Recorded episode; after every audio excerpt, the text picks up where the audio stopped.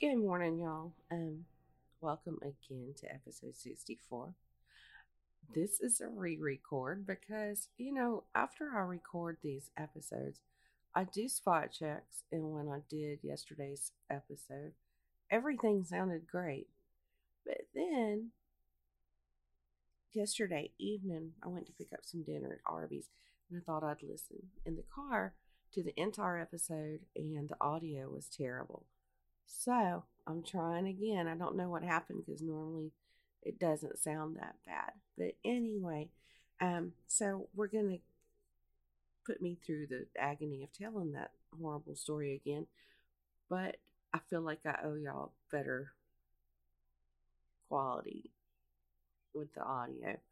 So, um, if you didn't listen the first time this was uploaded, count your blessings as far as the audio. Um, but uh, just to give you a gist of what we're talking about is a murderer, a teenage murderer who documented the actual murder and her feelings about it in her very own diary. But there's a lot more to it than that. So let's get started.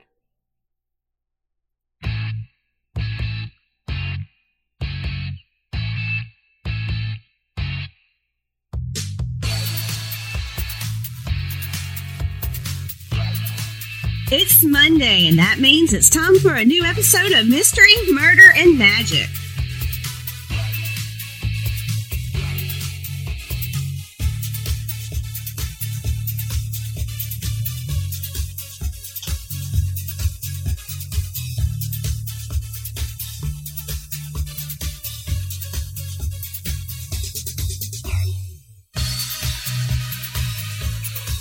And here's your host,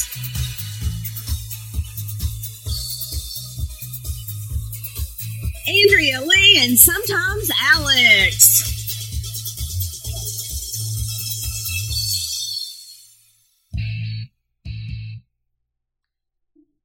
All right, y'all.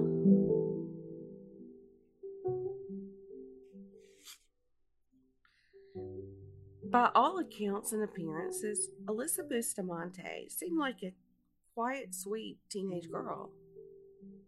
Her teachers say that she was a good student and she maintained an A and B average. Her friends said that she was very amazing and she loved everyone and everyone loved her. She was even active in her church's youth groups. But the Alyssa that everyone knew had an alter ego online, and that alter ego was very dark. Alyssa and her younger siblings, they came to live with their grandparents when she was only eight years old. Alyssa's mom, Michelle, had had a history of drug and alcohol abuse, and her dad, Caesar, was serving time in prison for assault charges. The kids' grandparents, Gary and Karen Brooke, thought it would be best if they took the kids in and, and raised them themselves so that they, you know, would have a better life. So they filed the proper paperwork, and soon the four kids were living with them. And they, um, after they gained custody of these kids, they moved them from California to Missouri into this quiet little rural pro- uh, property in St. Martin's, Missouri. Now, the home that they provided for the kids was a stable one, and that was something they didn't have before, you know. But as stable as their home was, in 2007, at the age of 13, Alyssa tried to kill herself. And then she spent only 10 days in a psychiatric hospital there in St. Martin's. She was prescribed antidepressants, but she continued to cut herself. She would often, you know, show her scars on her arms to her friends. Now, as I mentioned earlier, Alyssa was a very different person online. Her tweets would often talk about her opposition to authority. And in one post, she said, Bad decisions make good stories. But it doesn't stop there. On YouTube and MySpace, she listed killing people and cutting as her hobbies. She even posted a video on her YouTube channel of her trying to persuade her younger brothers to touch an electrified fence on her grandparents' property. She had even edited the captions on that part of the video of this is where it gets good. We get to see my brothers get hurt. But all of that was just a foreshadowing of what was to come, and maybe even a cry for help. Now, Alyssa had a younger sister named Emma, and Emma was friends with a little girl that lived down the street. I think it was like four houses down from them. And that little girl's name was Elizabeth Olten. Well, on October the 21st of 2009, little sister Emma walks down to Elizabeth's house and asks her to come over to play. Well, at first, Elizabeth's mom was like, no, you know, dinner will be ready very soon. But the two little girls, you know how kids are, they kept begging and kept begging Elizabeth's mom. So she finally gave in and she told Elizabeth to be back home by six o'clock so she could eat supper. Well, that was around five o'clock in the afternoon, so the girls had about an hour to play before Elizabeth needed to be back home for dinner. Well, six o'clock rolls around and Elizabeth doesn't show up, and her mom, Patty, knew something wasn't right. And the main thing that knew, you know, or made her know that something wasn't all right was because Elizabeth was afraid of the dark. So she knew she wouldn't be out after dark by herself on purpose. So she called down to the Brooke house and Karen, um, the grandma, she told her that Elizabeth had never even been there that day. So immediately, Patricia calls or Patty calls the police to report the little girl missing. The police showed up almost immediately, and then they called in other police departments and the fire department. And by 10 o'clock that night, hundreds of people, including people who live in their community, were searching for the little girl. Elizabeth did have a cell phone, and Patty told the police that she had tried to call it many times, but it just kept going to voicemail. Well, the police contacted the cell phone provider, service provider, and an emergency ping was sent to Elizabeth's phone. Three pings actually showed that the phone was in the woods that were behind where the Brooke family lived. Now, that wooded area was very big, so the police called in helicopters, cadaver dogs, and divers, but nothing or no one was found. Around this time, police decided they needed to talk to the very last person who had seen Elizabeth, and that was Emma. And Emma was only six years old at this time. Now, probably because she was afraid Emma gave the police different stories of what had happened that day. At first, she told the police that she and Elizabeth had played for about an hour and then Elizabeth walked back home. But then she changed her story and told police that they were playing in the woods and somehow she, as in Emma, not Elizabeth, Emma had gotten stuck in some thorns, so she called out to her big sister. Well, that big sister is Alyssa, and she wanted her to come help her. But nothing that Emma told the police added up. And soon the police realized that the only child that lived with the Brooke family that wasn't accounted for was Alyssa. Well, by now the FBI had been called in and they decided to talk to Alyssa.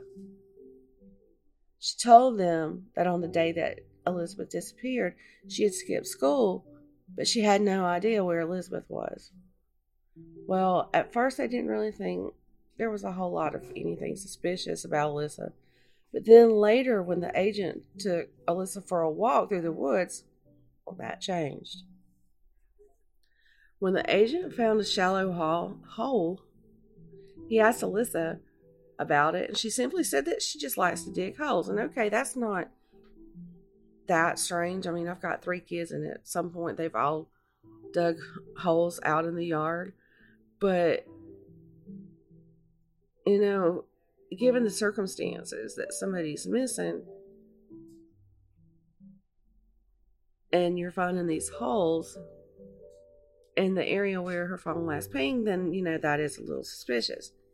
But she also added that she would bury dead animals in them. Well, I mean, that is a little strange, but I mean, still not the strangest thing. But, you know, was it random animals that she had came across as she walked through the woods, or did she actually kill them?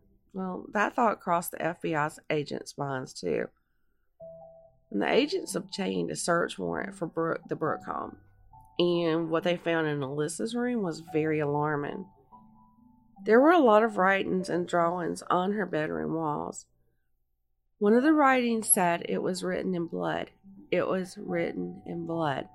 And, okay, I didn't repeat that for dramatic effect. That second time it was written in blood was written in all capital letters.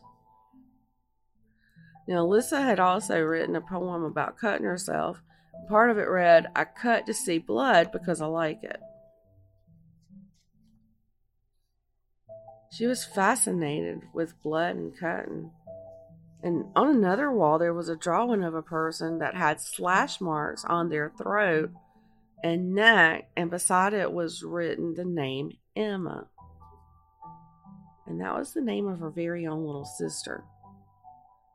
But y'all, it just keeps getting worse. And you wouldn't think it could get any worse at this point. But what they found in Alyssa's diary was just blood chilling.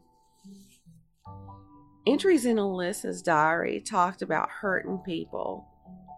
In one entry, Alyssa had talked about burning a house down with a family in it. In another entry, just a week before Elizabeth disappeared, she had written, if I don't talk about it, I bottle it up.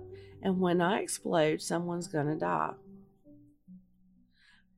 But it was that very last entry that she had written on the day that Elizabeth disappeared that ended up being maybe the most damning evidence against her. Now, she had tried to scribble through that last entry so it couldn't be read, but investigators were able to read it anyway.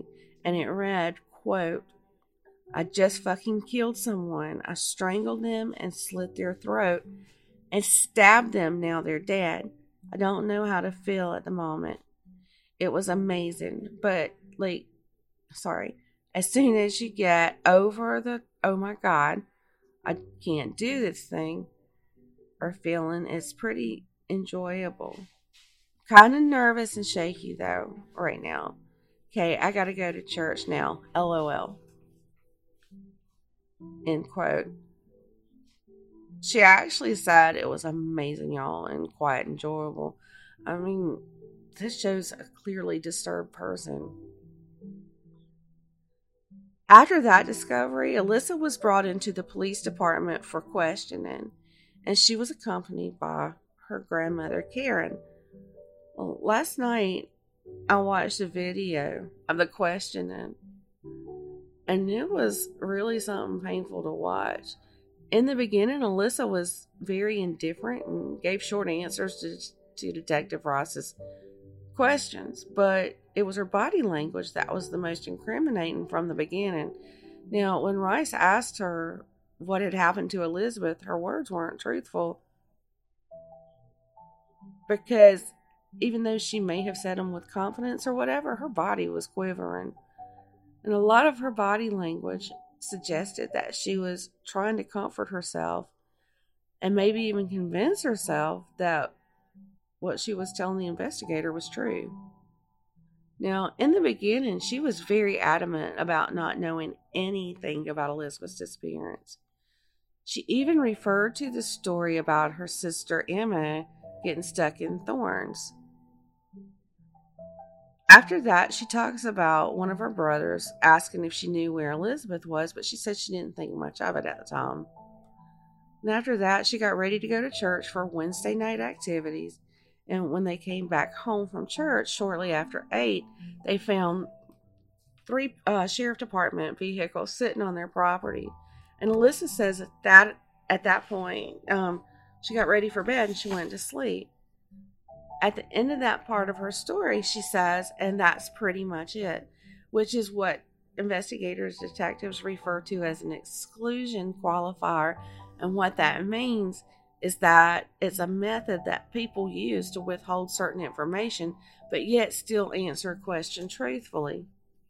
Now, unknown to Alyssa while she was being interviewed, her body language and the way she uses words were being analyzed along with the words that she chose to use. And in that part of the interview, Alyssa said that when she got home from school, she had gone for a walk in the woods. And this means she inadvertently placed herself in the same area that Elizabeth's phone had pinged. But yet, if you remember too, she's starting to change her story a little bit because at first she said she had skipped school that day. Now, Detective Rice, he starts digging in deeper to the details of the timeline of Alyssa's day on the day that Elizabeth went missing. And that was in hopes of, you know, that by getting more details, maybe she would add something to it, you know, because um, she was pretty vague the first time. But she did end up revealing more than she had the first time she gave an account of that day.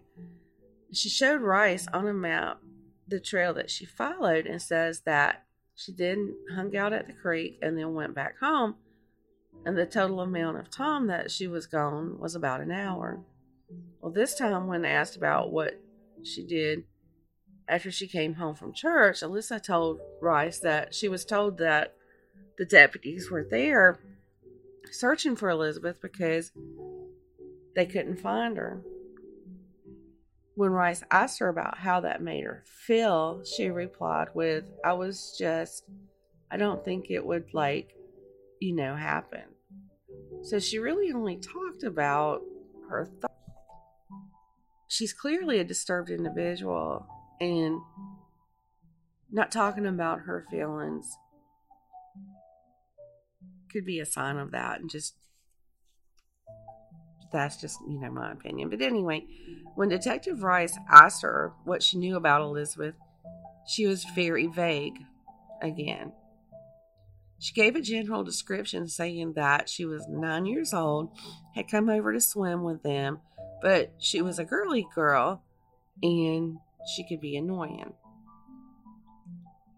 Then the subject of the those holes out in the woods comes up again. When asked to tell a little bit about herself, Alyssa says that she enjoys nature and animals and being outside.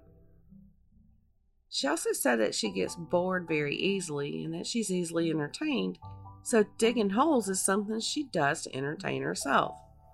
Well, one specific hole came up in the interview, and when she says that she dug it on Sunday, she's unsure of what time but then she says that on Sunday she had been at her mom's house and it must have been dug, you know, sometime after they got back from visiting her mom just before dark. Well, at that point, Alyssa's grandma pipes in and adds that it was six o'clock Sunday evening that she picked Alyssa up and her siblings up from um, her mom's home, which put them returning back to their home in St. Martin's around 6:30 that evening. Well, Alyssa says once she was home, she took a shower and went to sleep, and she didn't think she had actually dug the hole on Sunday after all. Then she stumbles around on her words, trying to like, decide when she did actually dig the hole. Now, after ruling out Sunday, she mentioned Saturday, but she was at her mom's home that day too. And then finally, she decided that it had to have been dug on Friday because she had been at home that day. On that Friday, there had been no school for those kids in St. Martin's. So, you know, she had plenty of time on her hands. So she slept in till around noon. And then after she got out of bed, she decided to go outside. And while she was outside, she dug a hole. Again, she says she was bored and she just wanted to dig a hole. But Detective Rice digs in even more and wants to know more about this specific hole because it was different from the other holes that Alyssa had dug in the past. Now, at first, Alyssa just kind of played it off by saying that she just digs whatever shape comes to mind. But then Rice starts like lowering the boom, I guess you could say, on her and saying that basically that type of hole looks suspicious since they're looking for a missing person, and she agreed with him. Now, let me tell y'all about this hole because it's not just your average hole, it looks like a grave. And you know, it's rectangle in shape, straight lines, not just a random hole that kids would dig. And when he asked her about what she thought about that, meaning the grave shaped hole, being in the woods where a missing girl is being looked for, she dismissed it with the timing for digging that hole was definitely not good. From here, Rice from here, Rice starts laying on a little more pressure in an effort to make Alyssa understand that the truth will be found out by telling her that the FBI has equipment that can penetrate the ground and pretty much see what is in these holes in the ground. And from here, he starts applying even more pressure. He asks if Elizabeth has ever went on those walks with in the woods with her. Had she ever taken her on walks in the woods, but Alyssa answered just a simple nope to both of those questions. Now, Rice can tell that by her body language, Alyssa's story is starting to fall apart. So he asked her what she thinks happened to Elizabeth. And she responded with, um, I really don't think she would run away because she's nine. And the way they've been searching for two days, never found a sign, any sign of her. So I think that maybe someone kidnapped her or something. It's a terrible thing, but I don't know what else to assume. Now, Rice then asks her if she knows of anyone that would want to take Elizabeth, and she replies with no, but there is a lot of cars that drive down that highway. Well, three more questioning, Rice continues to break Alyssa down. It's very interesting the methods that investigators use to get through to a person. And then he point blank asked her if she did anything to Alyssa or Elizabeth. Because her disappearance, or cause her disappearance, did she kill her or know where she was? And uh, she answered no to each of those questions.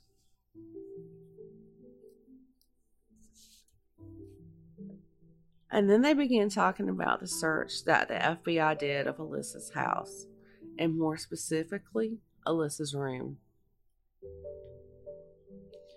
Alyssa starts out by telling Rice that the FBI had found some marijuana seeds and her medication in her room, but Rice was quick to let her know that he doesn't care about that, and that's not what they're there for.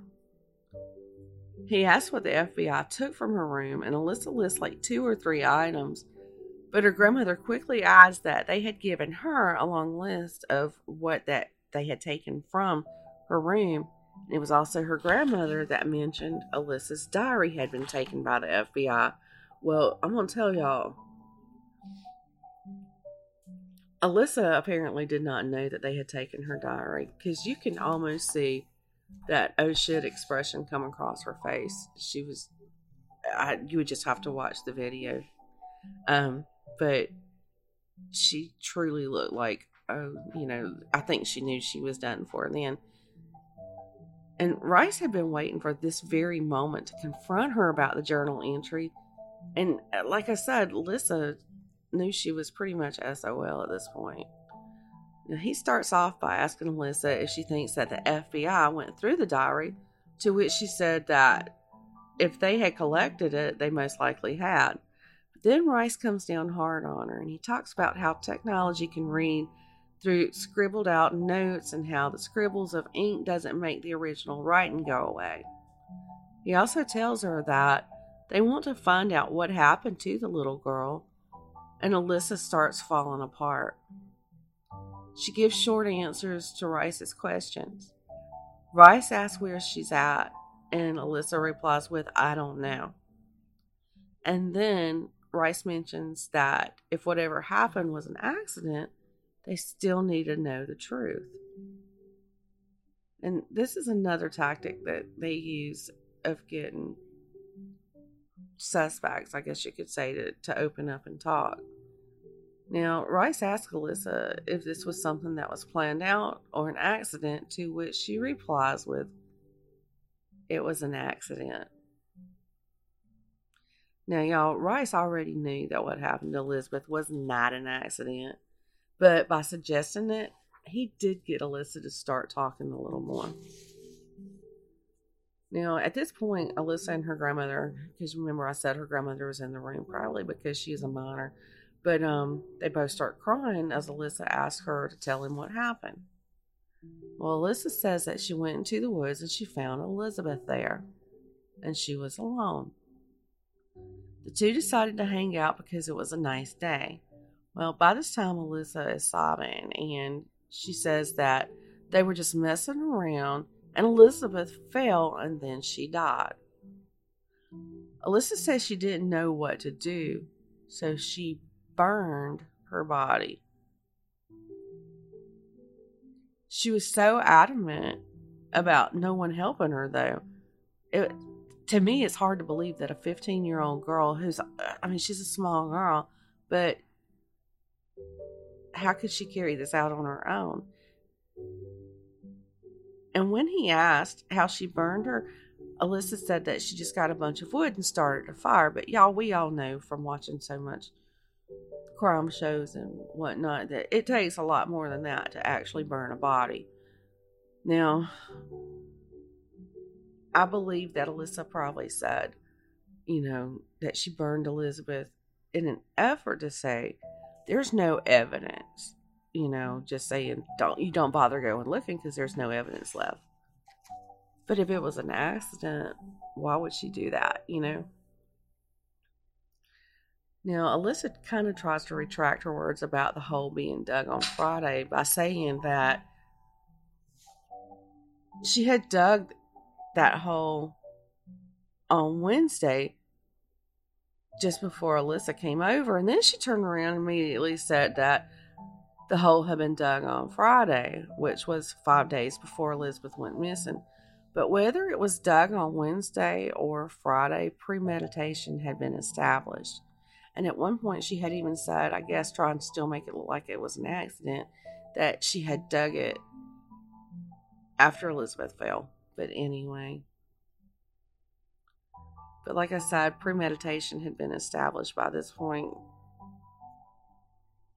In an effort to get Alyssa sorry y'all um in an effort to get her to um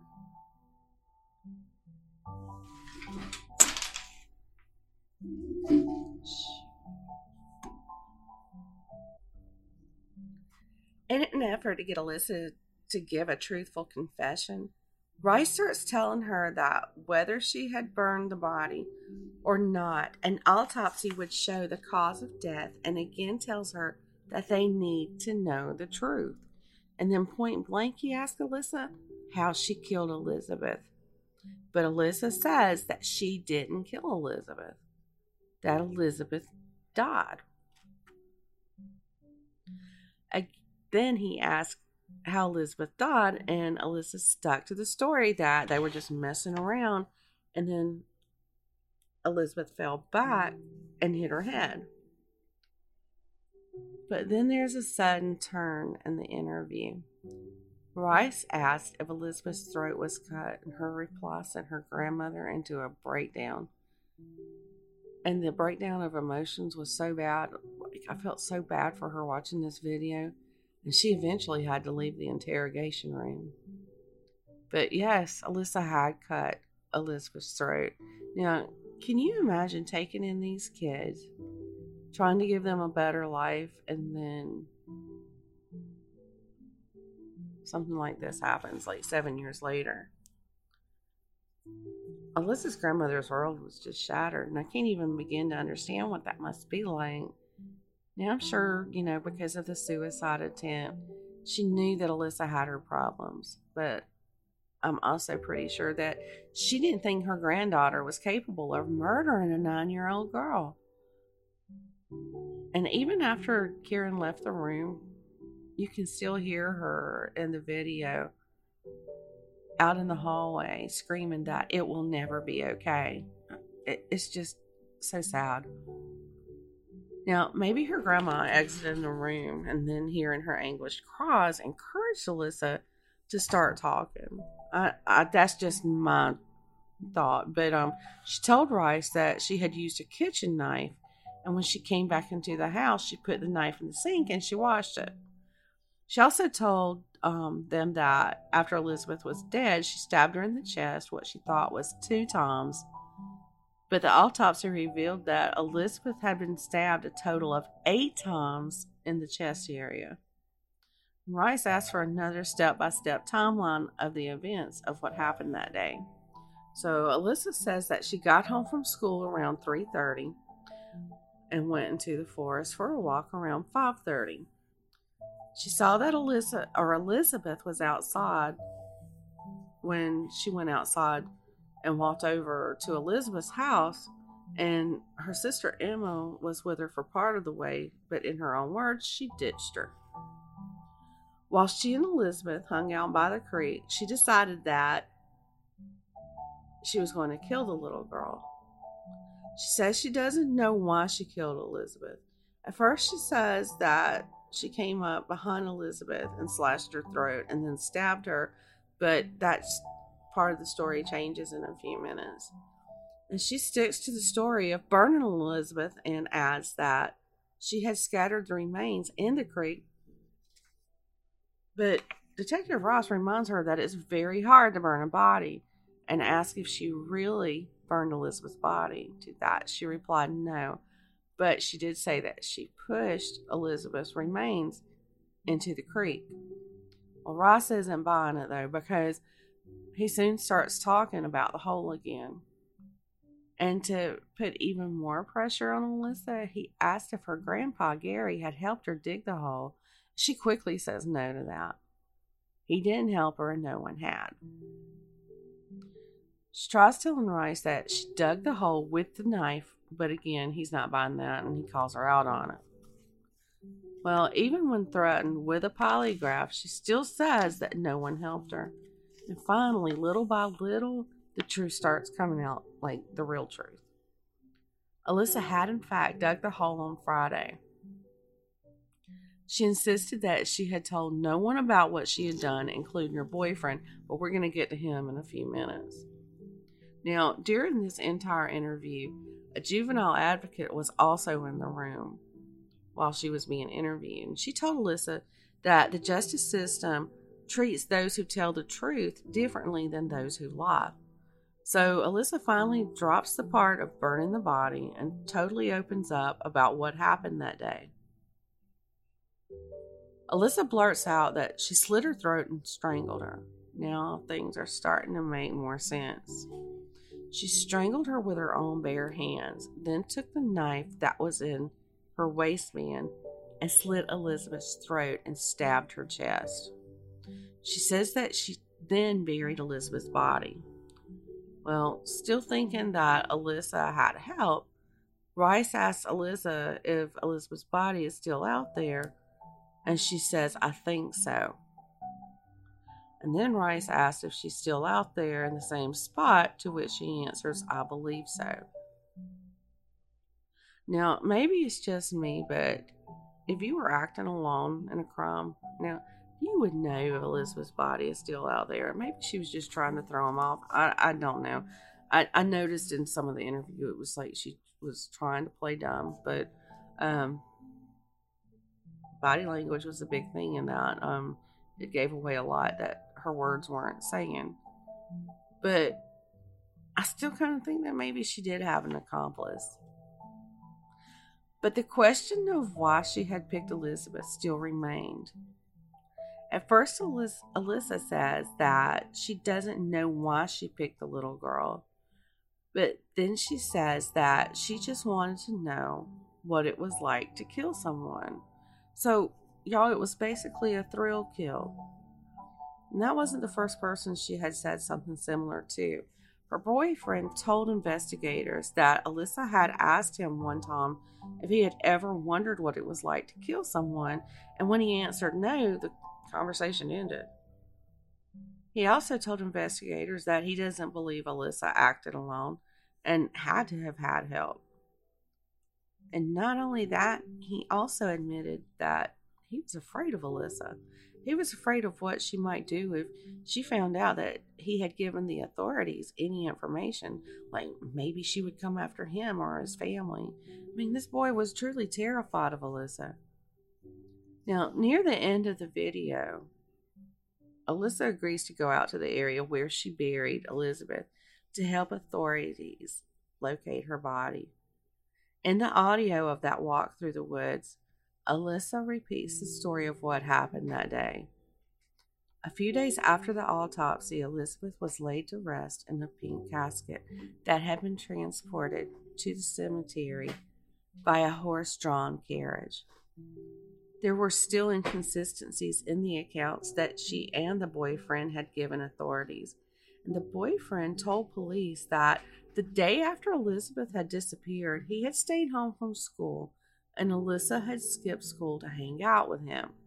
Now, his mom came home sometime between 12:30 and 1 p.m.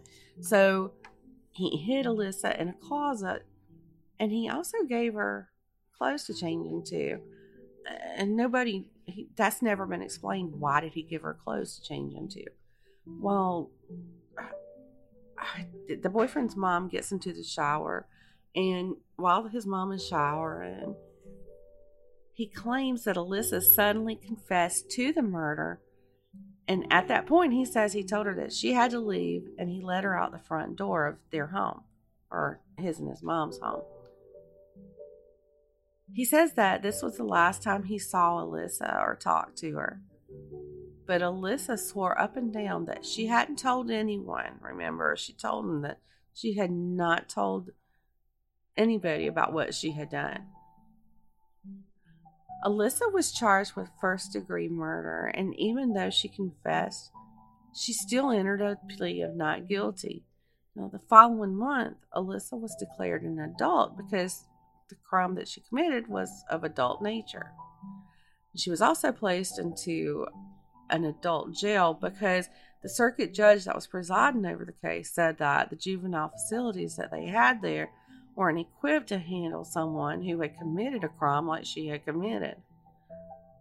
The day before going to trial in January of 2012,